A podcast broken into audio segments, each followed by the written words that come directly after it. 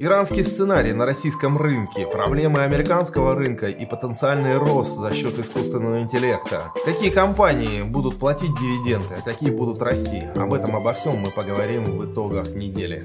Здравствуй, Тимур. Здравствуй, Ярослав. Ну что же, мы подводим итоги недели. Какие события, новости и тенденции наибольшей степени тебе запомнились? Ну, поскольку я больше специализируюсь по сложным сделкам, меня они в первую очередь интересуют. То есть конвертация депозитарных расписок российских компаний. Вот сейчас Яндекс, судя по всему, близок к этому долгожданному процессу. Отчетность американских компаний, то есть выход из вот этого пике по прибылям на одну акцию, судя по всему, совершается вот прямо здесь сейчас, в первом квартале. Вот, на мой взгляд, эти два основных момента. Ну, можно еще обсудить дефицит бюджета в России. Дефицит в бюджета в России и потолок госдолга в США. Да. Эм, отлично, замечательно. Давай начнем тогда с Яндекса. Эм, напомню, что Яндекс, соответственно, пытается разделиться на две части. И в этом отношении ведутся переговоры. Переговоры, есть предложение как раз для держателей голландских бумаг. За рубежом, я так понимаю, да, о том, чтобы перевести э, эти бумаги, уже э, конвертировать э, в российский актив. Все гораздо сложнее. Там, во-первых, непонятно, как все будет устроено, но в каком-то первом приближении какие-то общие контуры сделки вырисовываются. То есть вот есть нидерландская компания Яндекс.НВ, и эта Яндекс.НВ в том числе владеет российским Яндексом. Это самый ценный актив. Особенно, когда можно цены на такси поднимать до какого-то уже... Когда всех победил, можно поднимать. Неадекватного уровня. Ну ладно, это уже в частности. Суть в чем, что Яндекс берет и кому-то продает половину своего самого ценного актива. Да еще и с дисконтом. Получается так, что ну, Яндекс, по идее, должен стоить дешевле, чем стоил до этой сделки. Но есть хорошая новость. То, что Яндекс э, может, наконец, нормально функционировать. Он может свои акции с, из зарубежных э, регистраций перевести э, в Россию. Ну, подожди, то есть, вот есть э, зарубежная компания? Ярослав, Яндекс – это как ракета. Он летит вверх и сбрасывает ступени. Вот, половину своих активов сбросил, зато может дальше лететь вверх. Вот. Замечательно, отлично. Волатильность на, в котировках акций Яндекса просто невероятнейшая. И при любой, так скажем, новости физические лица начинают покупать акции Яндекса. Знаешь, меня это удивляет. Вот сколько стоит Яндекс на Московской бирже? Ну, на момент, когда мы записываем итоги недели, он стоит две тысячи триста рублей. две тысячи триста. А, ты можешь купить его в Евроклире за примерно девятьсот рублей за бумагу. За девятьсот рублей? Некоторые особо ушлые продавцы, перепродавцы, те продают за тысячу сто, но все равно гораздо дешевле. А это те же самые ценные бумаги, что в Евроклире, что в России, те же самые акции нидерландской компании. Отлично. Мы покупаем за девятьсот, и уже Яндекс озвучивает, что эти бумаги, купленные за девятьсот рублей, можно будет поменять на российский Яндекс, правильно? Ну, что он заявляет, пока мы точно не знаем, они как бы обсуждают. Блумберг нам сообщает. Да, обсуждают. Может, да, может, нет. Но они же кому-то еще продадут часть бизнеса. Но в целом, даже можно на график акций Яндекса посмотреть, он стоит дешево. Он не отрастал вот последние месяцы вместе с рынком, вместе со Сбербанком. Вот. Поэтому в котировке заложено много негатива, да еще и эти котировки в целом не супер ну, дорогие даже на Московской бирже. А если ты купишь их за рубежом с большой скидкой, как по мне, это хорошая возможность. Вот такие Какая сумма входа в покупку? Ну, мы сопровождаем эти сделки от двадцати пяти тысяч долларов. Соответственно, ну, приходите. Приходите. Пока еще не раскупили. Пока еще не раскупили. Расскажи еще про другие бумаги. Вот я в том числе слышал о том, что Эталон собирается редомицилироваться в Россию. Опять же, на этой новости котировки э, взлетели на десять процентов. Знаешь, мне это напоминает э, историю с еврооблигациями. Вот когда они летом двадцать второго года торговались за бесценок, по пятьдесят процентов, какая-нибудь Россия двадцать восемь легко торговалась. все воротили нос, говорили, все, они же не платят купоны, а то, что не платят купоны или, не дай бог, дивиденды, все, это мусор. А потом выяснилось, что нет, что право собственности э, все-таки важнее, чем локальный э, денежный поток в виде дивидендов или купонов. И если у тебя есть право собственности, ты имеешь право на то, чтобы вернуть денежный поток. Я думаю, также это будет и с расписками. То есть какой-нибудь условный талон, он же раньше дивиденды платил, как вот переедет в Россию, не знаю как, окольными путями, потеряет ли он что-то в бизнесе, как Яндекс, отстрелит ли у него э, ступень, как у Яндекса, чтобы лететь как ракета. Ну, в общем, э, так или иначе, он переедет в Россию и будет опять платить дивиденды. А, кстати, там накопилось, Закопилось, накопилось за пару лет. И поэтому у меня такое отношение оптимистичное, но это все-таки не для всех, потому что на самом деле ты, ты не хуже меня, наверное, знаешь, акции это не для всех вообще людей. Многие люди, как увидят, что Газпром на пять процентов подешевел, хватаются за сердце, и все, национальное достояние подешевело. Так, ну что же, ты сам затронул эту тему, у нас на, этом, э, на этой неделе два основных события. Отказ... Э, Газпрома платить дивиденды по знаешь, второму полугодию две тысячи двадцать второго года. Далеко не факт. А то, знаешь, есть традиция двойных заседаний. На одном отказ, на втором согласие. На втором, когда придут основные акционеры. Когда они купят подешевле. Да, когда купят подешевле, соответственно, могут и заплатить. Это первый момент. Второй момент – это закрытие дивидендного гэпа в акциях Сбербанка. Как ты смотришь на эти... А истории? Мы, кстати, обсуждали Сбербанк. Я тебе говорил, скорее всего, закроют. Он же дешевле капитала стоил. Ну вот, все. Ну да. Закрыть-то закрыли за две недели просто-напросто. Как-то очень быстро. Банки – это очень цикличный бизнес. Мы тоже обсуждали уже много раз. Ну, это так устроено, что банки в кризис активы списывают, ну там, обесценивают. Такие, мы заложим, э, пусть и небольшую, но зато консервативную оценку вот этих активов и в виде убытков это отразим в отчетности. А потом, после кризиса, батюшки, а активы-то не подешевели, как это в известном меме, открыть ворота, и нормально оценивают активы. И поэтому это, собственно, и мы сейчас наблюдаем. Банки быстрее падают. И быстрее растут. У них плюс выше всему, бета. Уже на этой неделе э, начинаются выплаты дивидендов. Они приходят акционерам э, Сбербанка. А, да, извини, еще один важный момент. Тут не обойтись без макроэкономического взгляда. То есть Сбер – это как бы прокси на российскую экономику. Ну, это половина банковской системы. Может, уже скоро две трети. Угу. Сбербанк, мечты сбываются. Давайте дальше. Ну вот. И получается так, что российская экономика в довольно продвинутой стадии перегрева. Безработица низкая. Денег напечатали в целом, впрыснули в экономику в очень большом объеме. Дефицит бюджета консолидированного за первые два месяца года шесть целых одна десятая триллиона рублей. А ВВП... Минфин планировал на двадцать третий год сто пятьдесят триллионов рублей.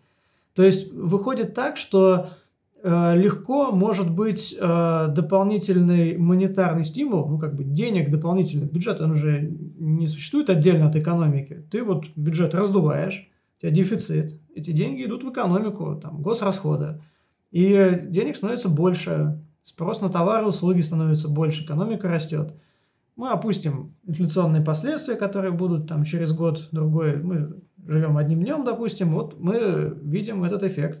И российский рынок акций э, и российская экономика это ну, видит, чувствует.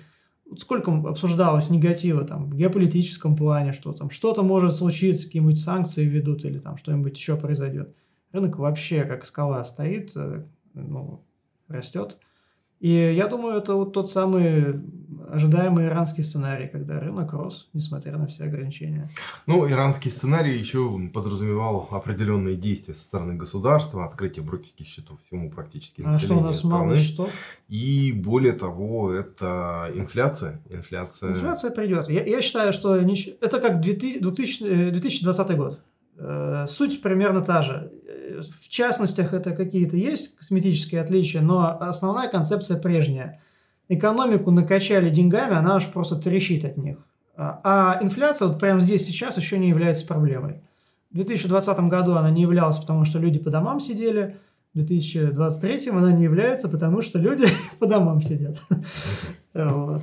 Ждите инфляцию от Тимура. Нет, нет, нет. Ждет, ждать мы ждем, но я не прогнозирую, что будет все плохо из-за инфляции. Я говорю, что это хорошо для акций. Про инфляцию мы потом еще обсудим.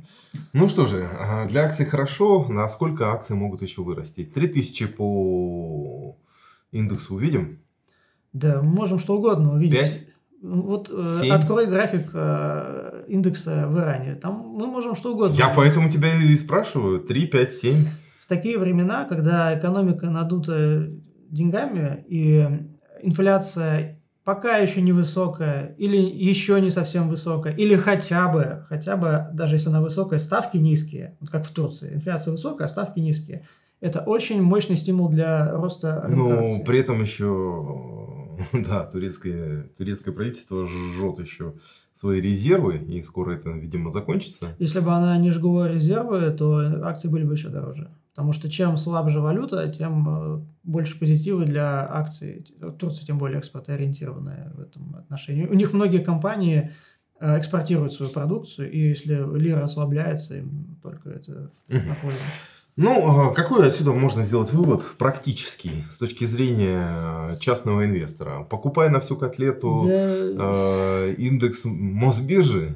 Я думаю, что это хороший урок для тех, кто мыслит простыми категориями. Там, типа, проблема в геополитике, все это плохо для рынка акций. Нет, все гораздо сложнее. Есть более сложные логические цепочки, что если проблема с геополитикой, но экономику накачивают деньгами, да еще и ставки низкие, и еще инфляция не пришла, это хорошо для рынка. Вот. То есть простые зависимости не работают.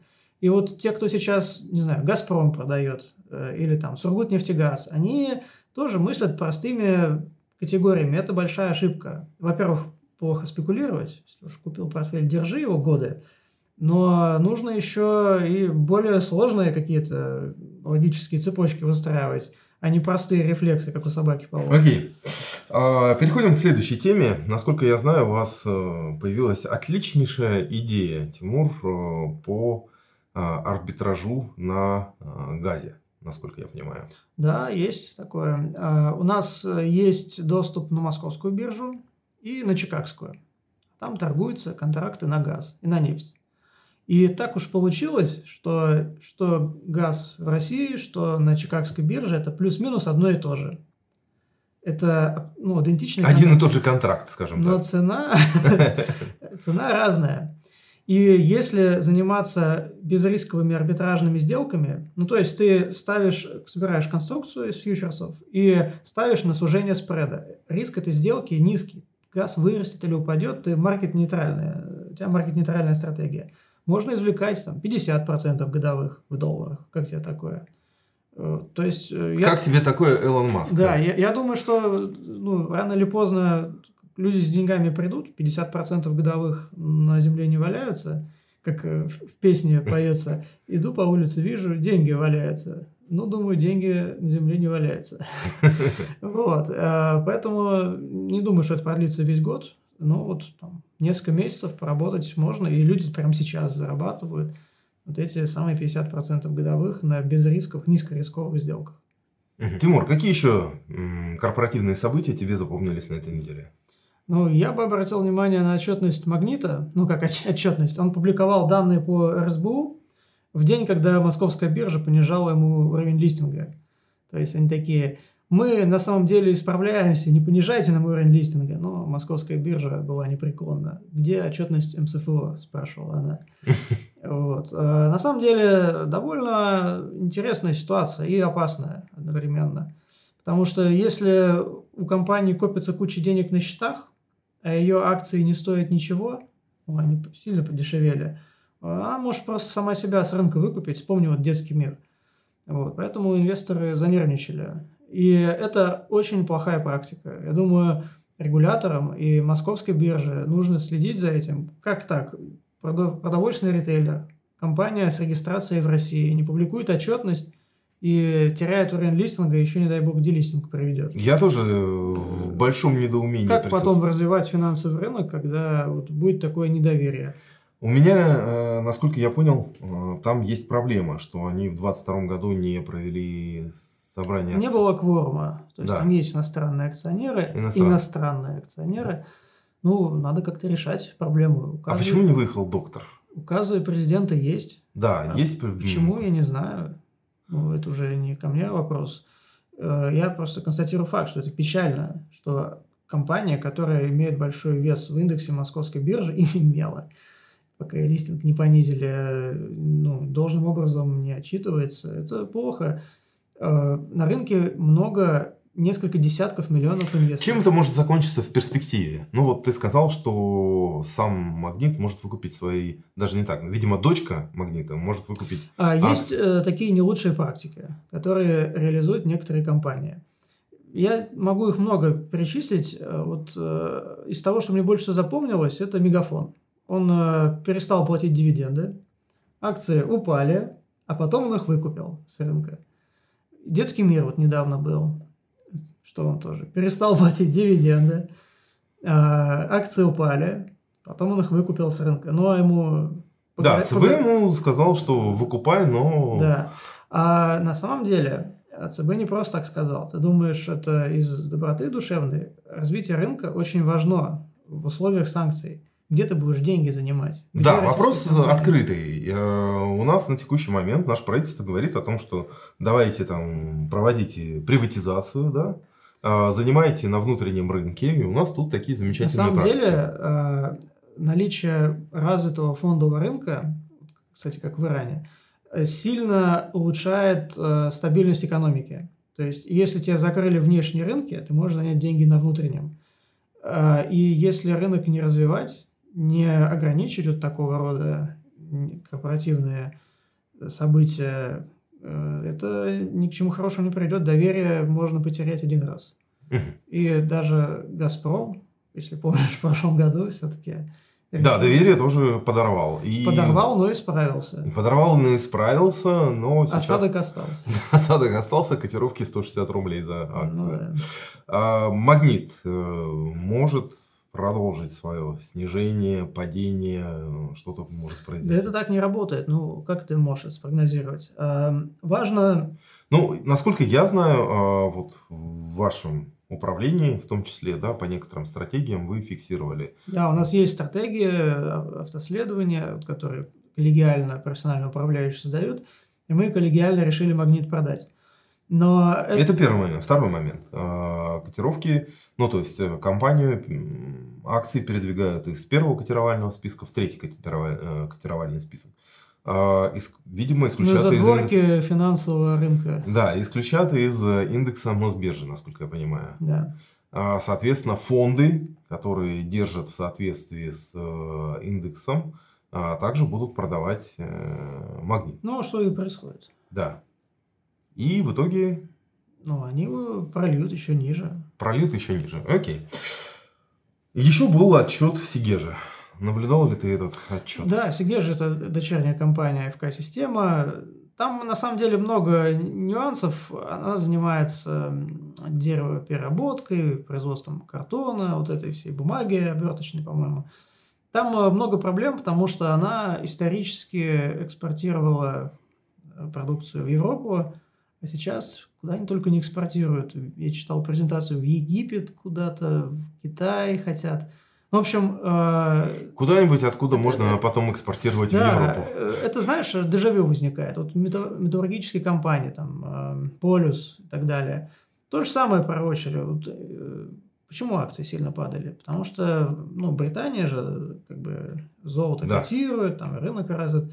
А санкции были наложены, и как вот компании будут продавать? Ну, как-то будут. Когда тебе дают золото со скидкой пять процентов, ты его хоть в Индии купишь, хоть в Китае. Поэтому я не склонен драматизировать.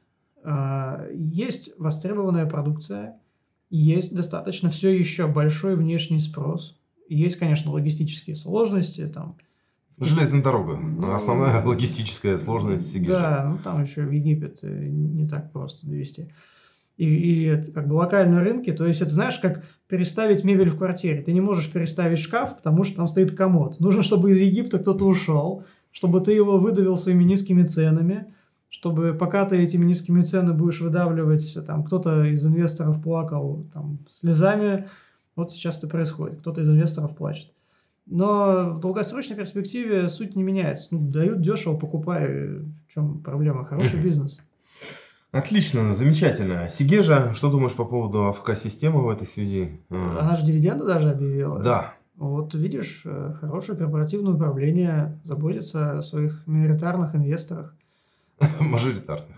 Да, ну и мажоритарных. На самом деле АФК Система это хороший акционер. Сигежа, Озон, МТС. Вот сейчас уже будет Степь выходить, сельхозкомпания МИТСИ, многие другие. Все они хорошо управляются с корпоративной точки зрения, все они лояльны к миноритариям. Можно себе просто портфель создать из дочек АФК Системы, и это будет хороший портфель. Вот. Я думаю, что все будет хорошо. Они стоят дешево, могут вырасти, у них хороший потенциал. Там много специфики и с отчетом. Озон. Да, много специфики, связанных с, с отчетом, потому что это все-таки корпоративный центр, там есть определенные расчеты. Вот, но в портфеле, я думаю, долгосрочно. Когда ты думаешь, будут платить Озон дивиденды? Ну, Они ну, вышли там, на прибыль? Там такая, знаешь, прибыль немного схематозная. Выкупили за бесценок облигации. Я, кстати, не знаю, кто им вообще продавал свои облигации за полцены. Я, я просто шокирован. У них были конвертируемые облигации, и они их выкупили э, за восемьдесят пять процентов от номинала, но по курсу, по-моему, шестьдесят что ли, рублей за доллар. Ну, это может как раз относиться к прошлому году. Ну да, это фиксированные условия, но это же бесценок. То есть, тебе просто, не знаю, забрали за полцены бумаги. В общем, тот, кто продавал, на мой взгляд, ошибку допустил. Вот сейчас указ президента есть о переводе бумаг в, в виде конвертированных на Московскую биржу. Те, кто не продал, таковых пять процентов, и в том числе ряд клиентов, кому донесли вот эту проблему, они продадутся, скорее всего, близко к ста процентам, либо даже погасят. Что, кстати, с еврооблигациями, насколько я знаю, покупки Домодедова еврооблигаций у тебя были? Ну да, я даже себе купил немного. Есть облигации в Евроклире, ну, как бы за периметром эн эр дэ. Ты их покупаешь, и компании платят купоны. По Домодедово, который ты упомянул, по-моему, там девятнадцать процентов к погашению было. двадцать восемь В долларах? Да, вот прям сегодня сделку с эр же дэ делаем, с облигациями в швейцарских франках. Ну, это как евро, что-то курс примерно такой. А доходность к погашению, по-моему, в районе пятнадцати. А, это как раз, может быть, валюта. Те самые зеленые облигации эр же дэ. А, они я, в, не во франках. Я просто в руках не держал, не помню, зеленые. Зеленые, зеленые. Ну, то есть, это как раз, да. Время возможностей, рынок снизился, а фундаментальные предпосылки таковы, что он ну, должен сильно вырасти. И дефицит бюджета упомянутый, и довольно грамотные вот эти все указы, которые позволяют бумаги переводить в форму, которая на Московской бирже обращается. И если нет возможности переводить, или ты не хочешь там каким-то, допустим, налоговым соображением, то исполнять перед тобой обязательства будут просто, даже если они хранятся, не расконвертировавшись. Вот. И это все нужно использовать. Замечательно. И, конечно, хотелось бы с тобой обсудить вопрос, связанный с потолком госдолга, с американской экономикой, с отчетностью NVIDIA и потенциальным очередным бумом на искусственный интеллект. В последнее время у нас бесперестанно упоминается искусственный интеллект в различных сервисах и так далее. Ну вот смотри, вот давай этот момент обсудим. Компания NVIDIA... Вот сейчас прям в моменте на тридцать процентов растет. И что, ей мешает э, высокая ставка эф эр эс или потолок э, госдолга? Ну, мешает что? Ничего, мешает расти? Ничего не мешает. А рынку ничего не мешает расти. Вот эти все вещи, это ну, какие-то спекулятивные, несущественные факторы. Ну, можно, конечно, с умным видом сидеть и таким... умудренным опытом голосом говорить: вот, я куплю, когда будет растущий тренд. Но растущий тренд, знаешь ли, уже с октября две тысячи двадцать второго года на американском рынке. Вот. И кто не купил, а кто, не дай бог, сейчас шортит, ну, вот их проблемы. В целом, основной тезис, мы его обсуждали когда-то, я помню, он следующий, что кризис в США, ну, был не по плану, но вот был в две тысячи двадцатом году. И дисбалансы, когда случается кризис, какие-то дисбалансы, которые есть, они, ну, раскрываются, реализуются. И когда какой-то кризис случается через короткий период после предыдущего, вот сейчас кризис, связанный с инфляцией, случился через два года после ковидного кризиса, то экономику очень сложно сломать, потому что нет дисбалансов. Ты можешь там ставку повысить до пяти процентов, можешь потолок госдолга не повышать, можешь там еще что-то устроить, какие-то проблемы, а экономика отлично себя чувствует. Что ты покупаешь на американском рынке? Ну, у меня в портфеле около сорока бумаг. Ну, так сложно перечислить, но самая крупная позиция – это компания Alphabet, еще до того, как она стала отрастать, вот последний гэп. Uh, у нас был выпуск, где мы обсуждали uh, подробный искусственный интеллект, там, не знаю, может, ссылку. С Леонидом делиться. Да. да, с Леонидом. Вот. И мы очень подробно обсуждали, в чем фундаментальное преимущество Alphabet над Microsoft, ну и в целом концептуально, что, какое... Это очевидная идея, ты знаешь, да, вот даже э, с учетом того, что мы это обсуждали, все-таки ставка там на NVIDIA, она, на мой взгляд, была, ну так скажем, неочевидна. У меня не было, у меня вот эй эм ди в портфеле есть, эй эм ди. Причем на небольшую совершенно долю, там ноль целых восемь десятых процента. Но это есть.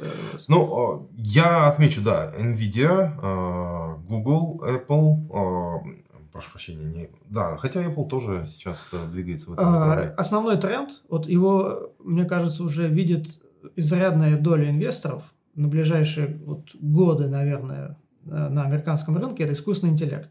И есть два бенефициара. Это компании, которые эксклюзивно делают чипы.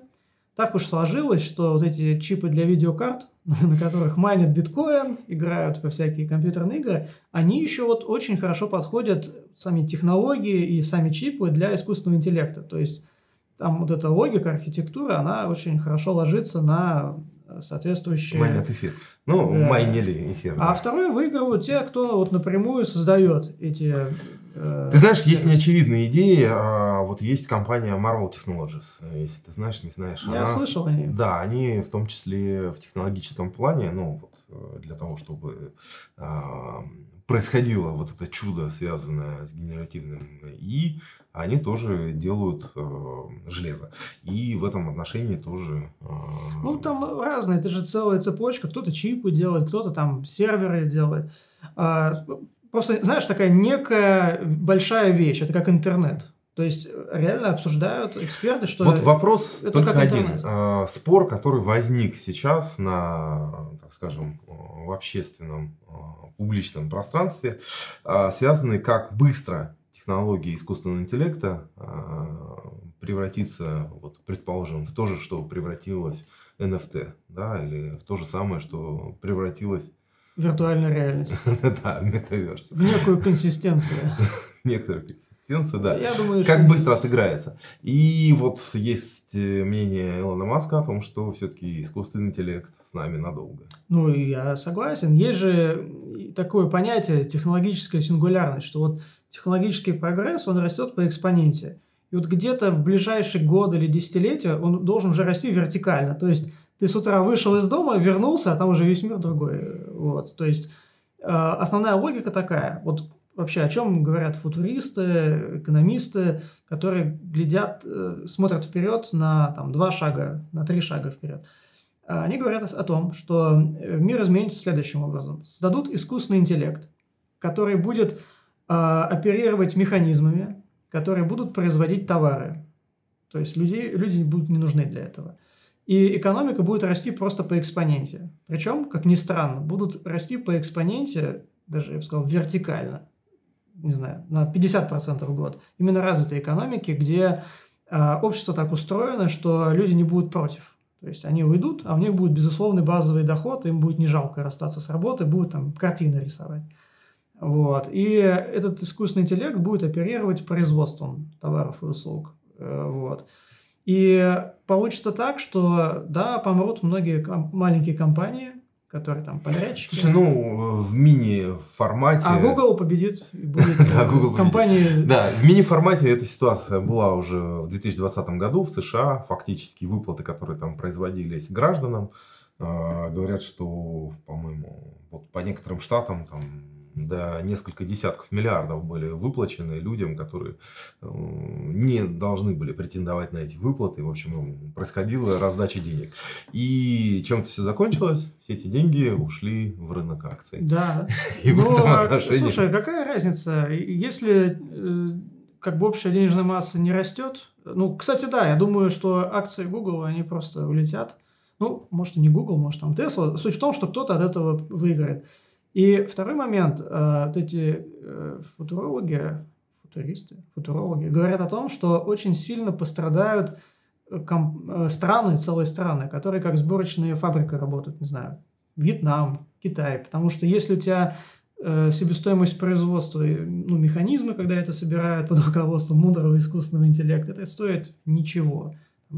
Солнечные батареи и робот, который круглые сутки работает. Ну, здесь есть множество моментов, связанных, опять же, с энергопотреблением.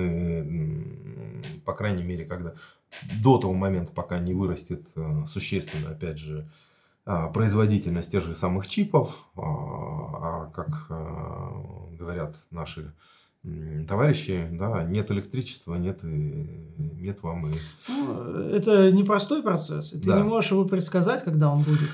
Окей, Тимур, ну что же, подводя итоги этой недели, что можно сказать о рынке в целом? Мы продолжаем торговаться, двигаться вправо, или все-таки свет в окошке у нас... Ну, тактически, вот, ну, тактически я все-таки считаю, это такой горизонт два-три квартала. Российский рынок э, недооценен, и он может идти против очень большого количества негатива вверх, вот. Конечно, если негатив будет совсем неадекватно негативным, не выдержит, но пока это не так. А долгосрочные перспективы вот, американского рынка, они тоже выглядят неплохо. И несмотря на высокие ставки и потолок госдолга, это все отвлекающие факторы. Как бы инвестор, если ты инвестируешь на три года, нормальный инвестор к акциям не подходит, если меньше, чем на три года инвестирует. Инвестирует, не спекулирует.